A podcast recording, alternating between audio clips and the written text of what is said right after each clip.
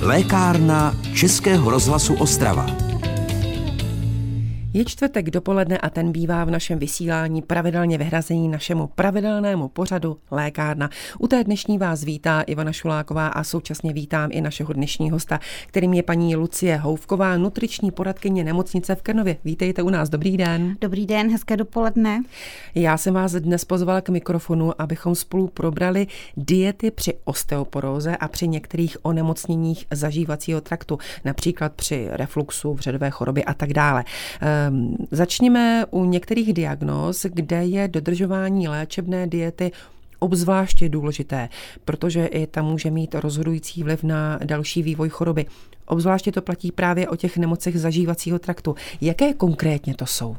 Samozřejmě důležitost v zažívacím traktu nesou orgány, které jsou eh, zapojeny eh, do všech těchto činností zažívání, což jsou slinivka břišní, kde to je bezkonkurenční, eh, samozřejmě žlučník, játra, žaludek, ale také nám tam zasahuje onemocnění ledvin.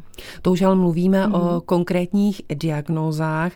Předpokládám, že tělo ale nejdříve začíná vysílat nějaké první signály, které, které alarmují, že něco není v pořádku. Jak takové signály mohou vypadat? Mm-hmm. Tak třeba u nemocnění jater je to vlastně jako chronická únava, velice často je tam nechutenství, trávicí obtíže, nevolnosti, průjem, zácpa, u onemocnění slinivky břišní, které se může třeba produkovat i uh, diabetem, je to vlastně vysoká krevní hladina cukru, takže nějaká spavost, uh, může tam být zmatenost, časté močení, sucho v ústech, velmi časté močení.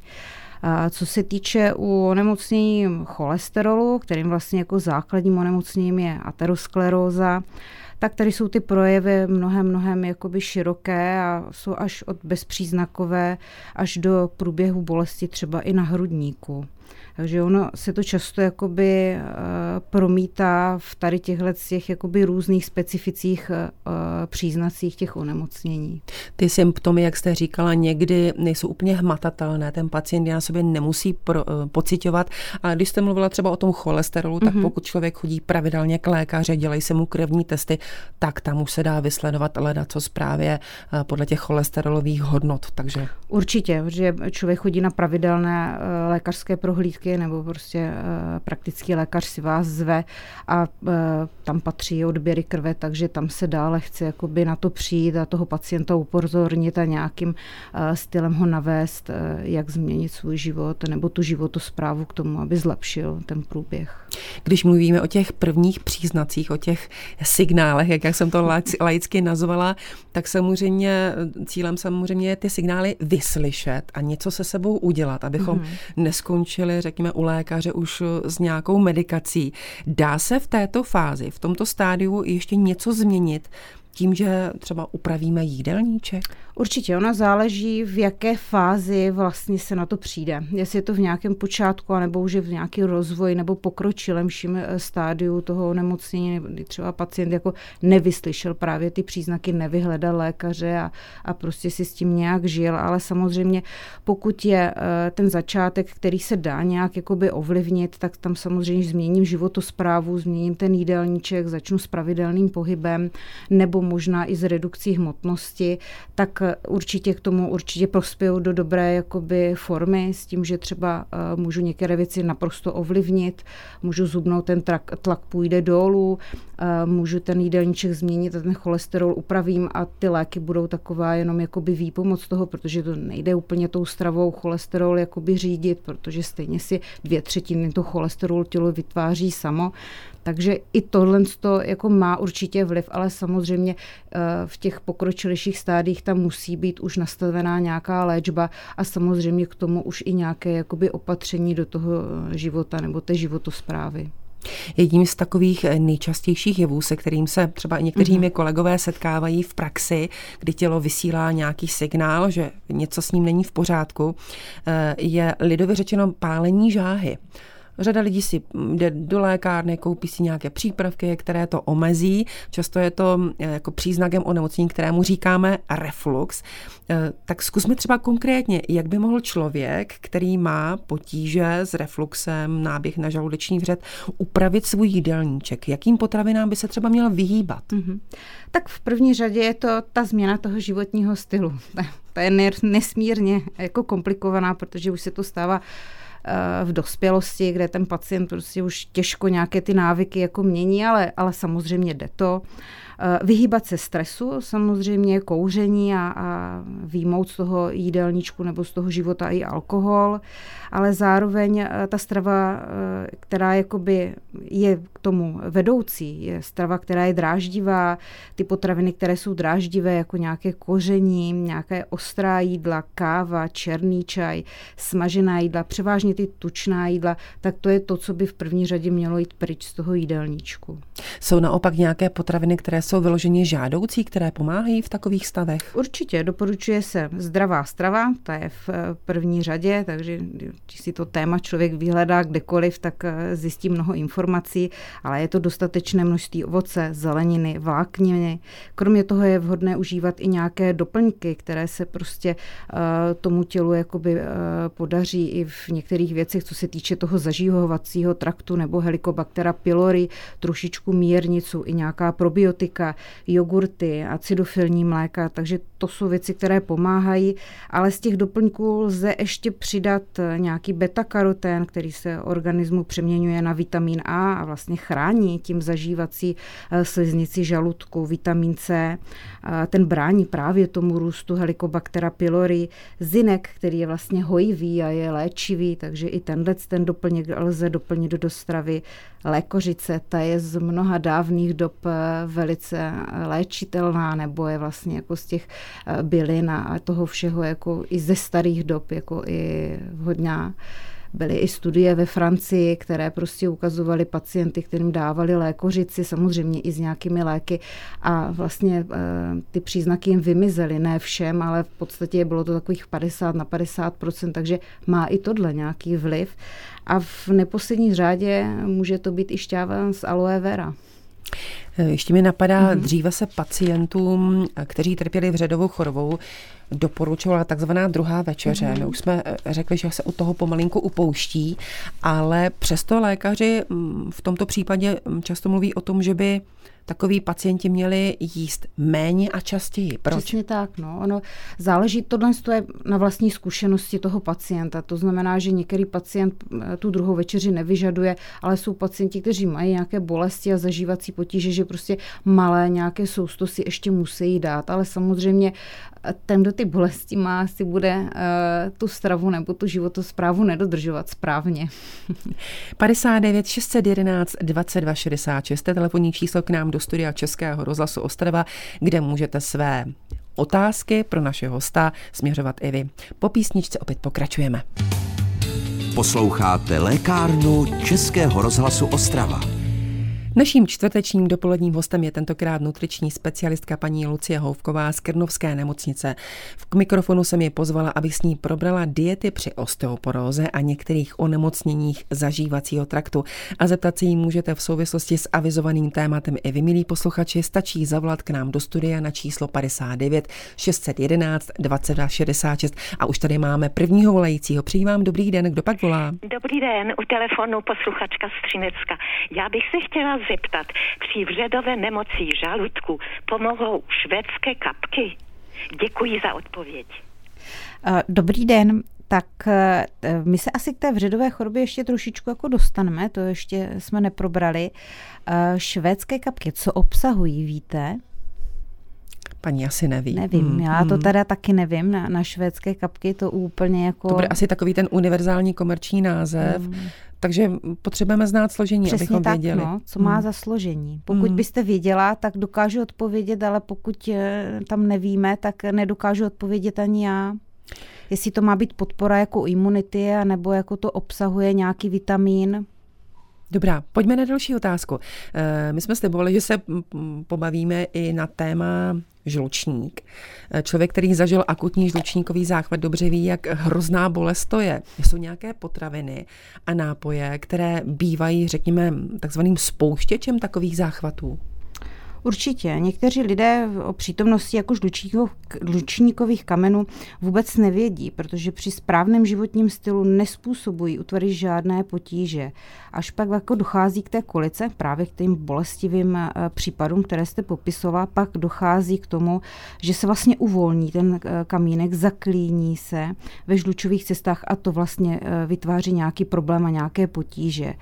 A co k tomu vlastně, nebo co to produkuje, nebo které jídlo, nebo které potraviny, je právě ty nezdravé. Ty bývají tím obrovským spouštěčem. Na každého pacienta uh, může mít přitom vliv jiná potravina. Zatímco někomu dělá problém smažené jídlo, někteří pocitují uh, potíže při kakao nebo při požití alkoholu. Eh, různé potíže. Takže většinou doporučuje, nebo jako většinou, která to jídla, nebo která, které potraviny to způsobují, jsou mastná, grilovaná, kořeněná jídla, tučné masa, tučné uzeniny, zelenina způsobující nadýmání převážně, čokoláda, šlehačka, ořechy, alkohol, vejce, majonéza i drezingy. Máme tady další posluchačský dotaz, takže dáme prostor dalšímu posluchači. Dobrý den, kdo pak nám volá? Dobrý den, tady posluchačka z Poruby. Prosím vás, já bych měla takovou eh, paní nutriční sestřička, nebo já totiž takové diety, já mám bohužel i na cévy dietu, i na osteoporózu, i na žaludek, i na střeva a jedno se kříží s druhým, což já opravdu nevím. Na osteoporózu musím tučná, na sebi to nesmím, to musím vyhodit, to říkám, to by mě pan doktor zabil. A žaludek, ten mám ztrácení žaludek, protože mám kýlu pod žaludkem a jestliže něco s ním a na žaludek připomáhají jogurty. Což když já s ním jogurt, já mám strašné bolesti a kyseliny e, z toho jogurtu. Já opravdu nevím, co mám jíst. Jako jsem unavená, neustále unavená, protože ty choroby mě dobíjejí. To je pravda, protože uh, vás trošičku jakoby tyhle ty tři eh, orgány, které tam jsou, vás trošičku jakoby eh, se promítá v nich ty potraviny, které vy nemůžete, jsou velice i společné a jsou různorodé ty potraviny, takže tam dochází opravdu k nějakým jakoby potížím, jak ten jídelníček se skládat.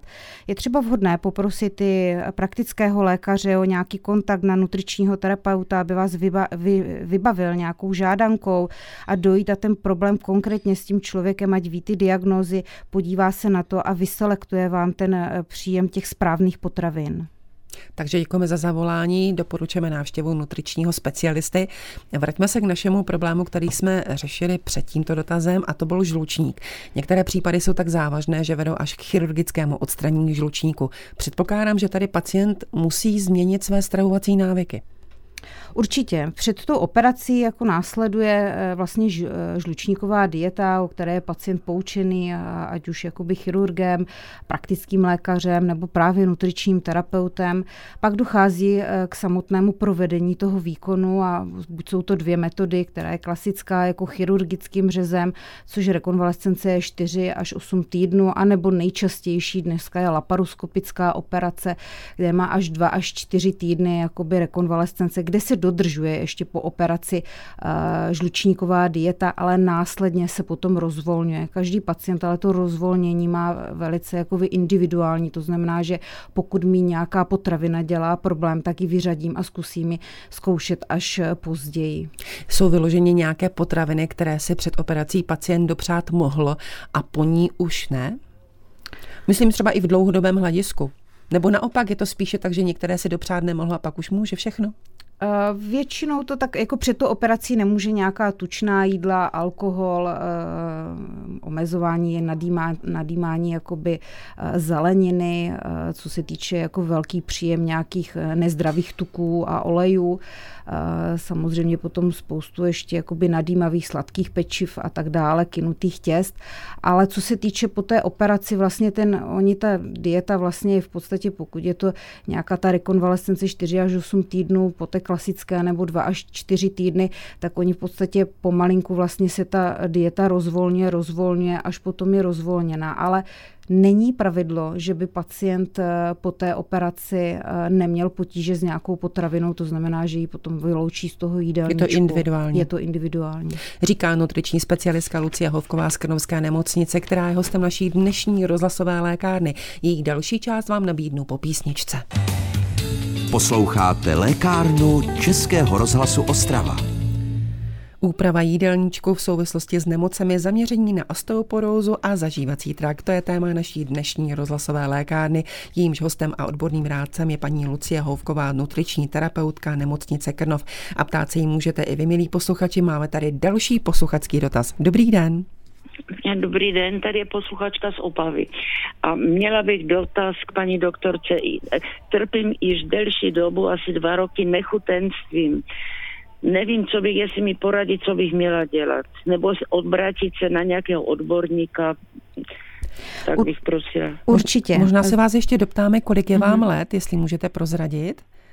No, jedině na diabet. Na diabet ne, kolik je vám let? Kolik je vám let? Eh, 83. Dobře, dobře, to je důležitý faktor taky. Tak, ano. Pokud je vám 83 let, asi bych došla k praktickému lékaři a tam bych se zmínila, pokud eh, je tam ještě onemocnění diabetu, chodíte na nějakou diabetologii pravidelně, takže tam také mohou pomoci.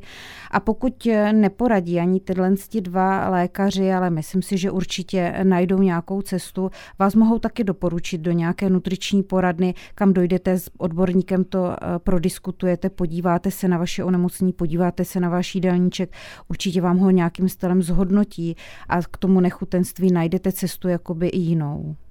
Děkujeme za zavolání i vám za radu. Ostatně nechutenství eh, u lidí ve vyšším věku je docela častý, častý je. Je to tak, že?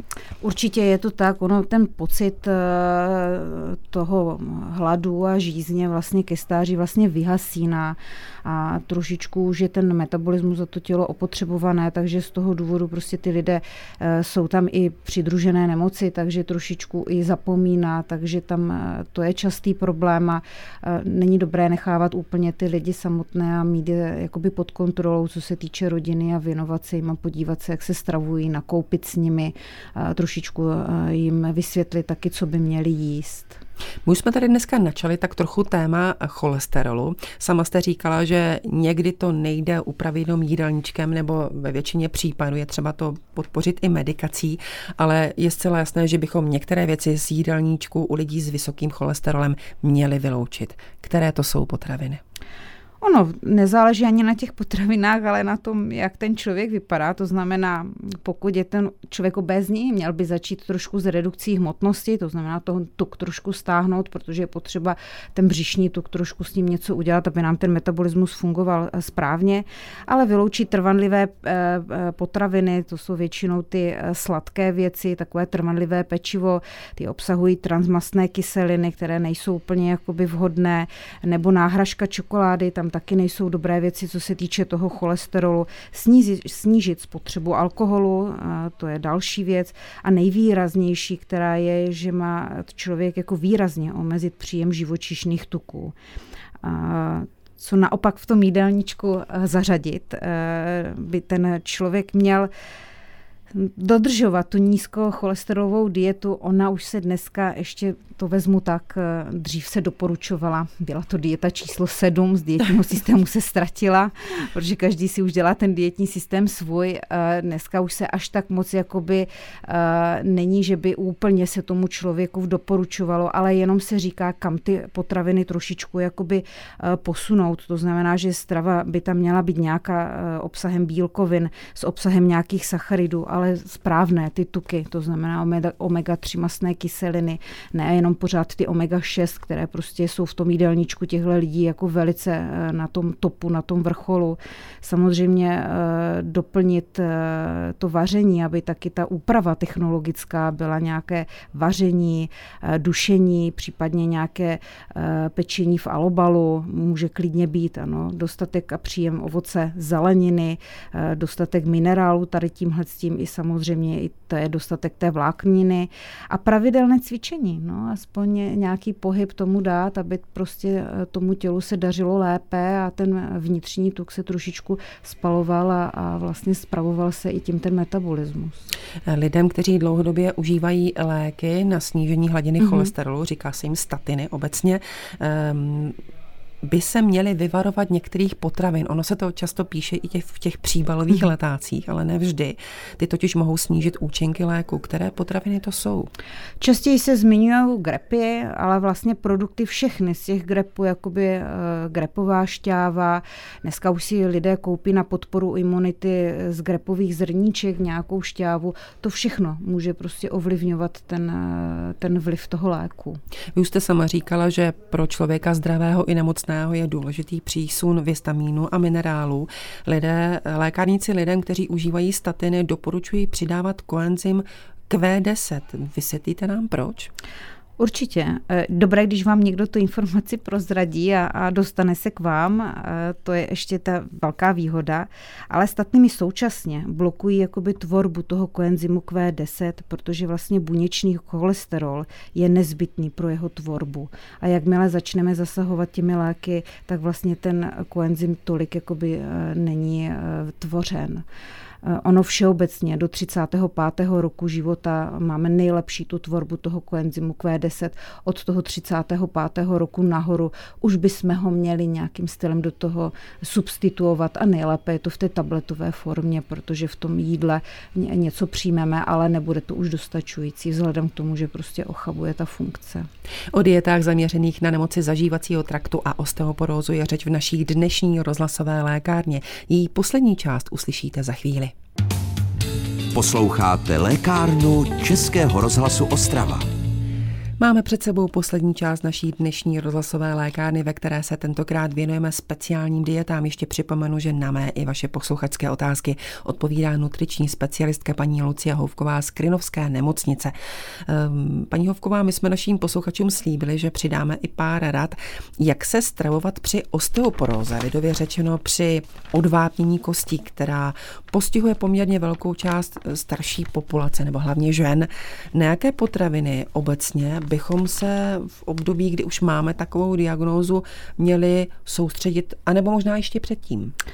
Ona je důležitá i ta prevence, ale potom už i v tom onemocnění je vlastně uh, strava uh, bohatá kalciem a vitamínem D. Uh, co se týče množství kalcia v potravinách, to prostě klesá.